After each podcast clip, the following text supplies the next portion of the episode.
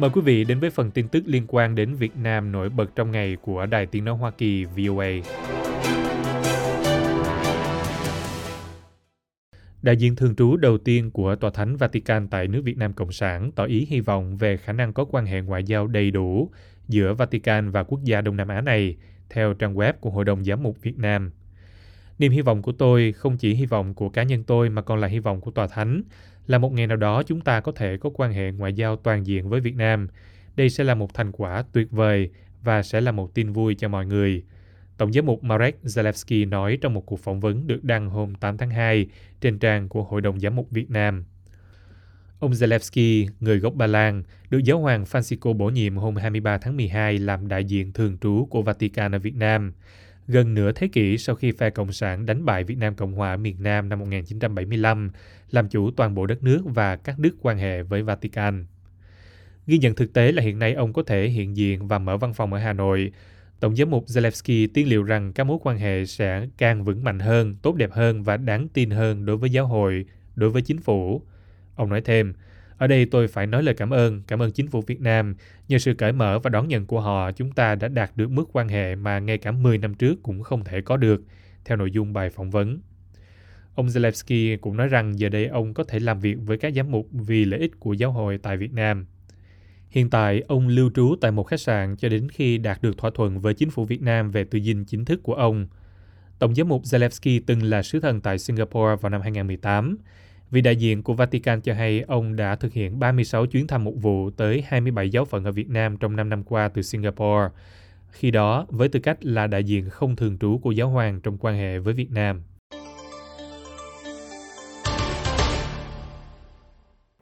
Một tòa án ở Sóc Trăng vừa tuyên phạt ông Danh Minh Quang, một nhà hoạt động cho quyền của người bản địa Khmer Krom 3 năm rưỡi tù, với cáo buộc lợi dụng các quyền tự do dân chủ theo Điều 331 Bộ Luật Hình sự. Báo Sóc Trăng tường thuật phiên tòa hôm 7 tháng 2, đồng thời dẫn cáo trạng cho biết ông Minh Quang có hành vi sử dụng tài khoản Facebook cá nhân để đăng tải chia sẻ phát tán những nội dung vi phạm pháp luật trên không gian mạng. Từ 2021 đến tháng 7 2023, ông bị cáo buộc đăng 51 bài viết, hình ảnh với nội dung có tính chất tiêu cực, tuyên truyền, xâm phạm đến quyền lợi ích hợp pháp của tổ chức cá nhân, gây ảnh hưởng đến an ninh trật tự, an toàn xã hội tại địa phương, vẫn theo báo Sóc Trăng.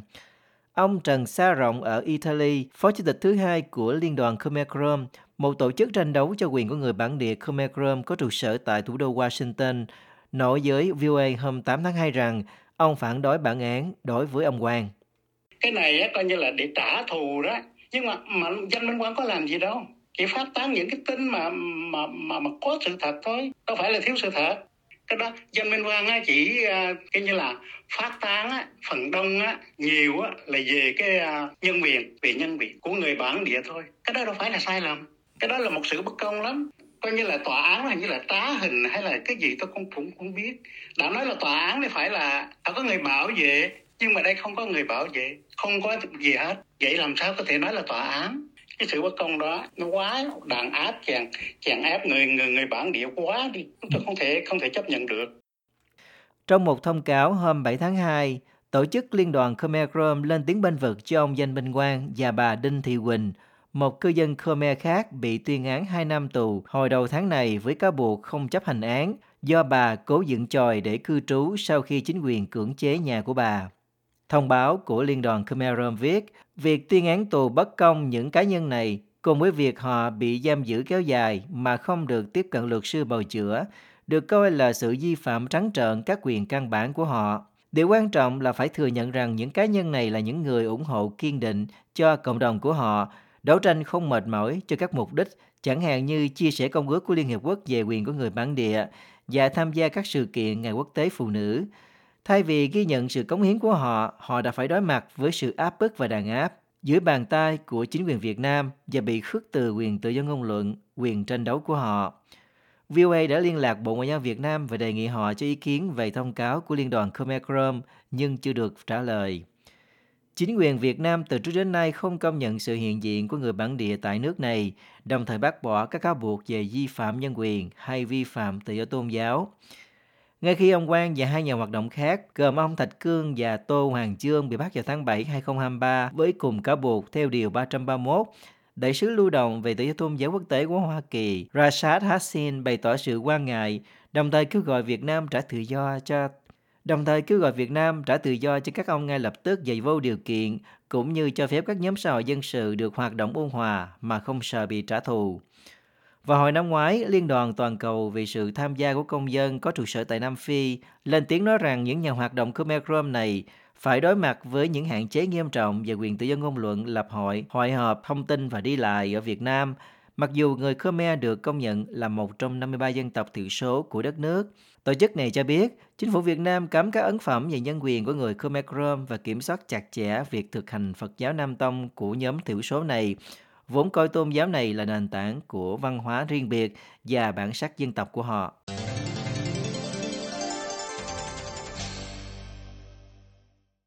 Công an tỉnh Khánh Hòa của Việt Nam thông báo hồi tối mùng 7 tháng 2 rằng họ khởi tố bị can đối với 7 người, trong đó có hai người Trung Quốc, với cáo buộc rằng nhóm này dính líu vào việc mua bán dâm với người dưới 18 tuổi, nhiều cơ quan báo chí Việt Nam tường thuật. Theo tin trên ANTV, VTV, Tuổi Trẻ và Dân trí, có hai vụ việc bị nhà chức trách của thành phố Nha Trang phát hiện trong cùng buổi tối 26 tháng 1. Tin cho hay những người có thẩm quyền bắt quả tang Deng Chang Hong, quốc tịch Trung Quốc, mua dâm với một nữ bán dâm 14 tuổi trong một phòng khách sạn ở phường Tân Lập. Cùng lúc, Pan Xiang Rui cũng có quốc tịch Trung Quốc dùng điện thoại quay phát trực tiếp livestream, còn Triệu A Phin người Việt quê ở tỉnh Yên Bái dùng điện thoại quay phim. Vào cùng thời điểm, cảnh sát hình sự phát hiện một cặp nam nữ mua bán dâm trong một khách sạn ở phường Vĩnh Nguyên trong cùng thành phố Nha Trang. VNTV, VTV, Tuổi Trẻ và Dân Trí nêu tên người đàn ông mua dâm là Huỳnh Văn Thông, quê ở tỉnh Kiên Giang. Các trang tin này cho hay người nữ bán dâm chỉ mới 14 tuổi.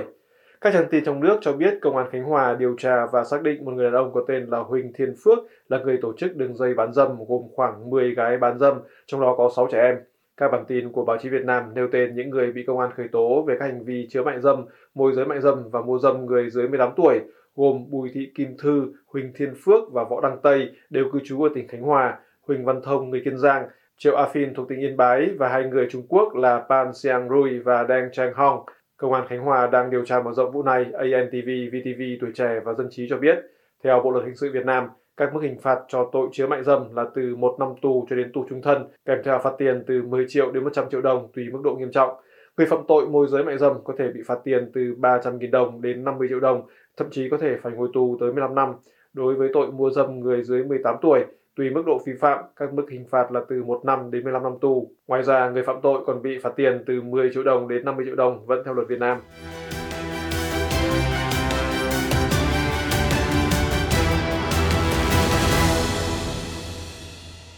This program has come to you from the Voice of America, Washington.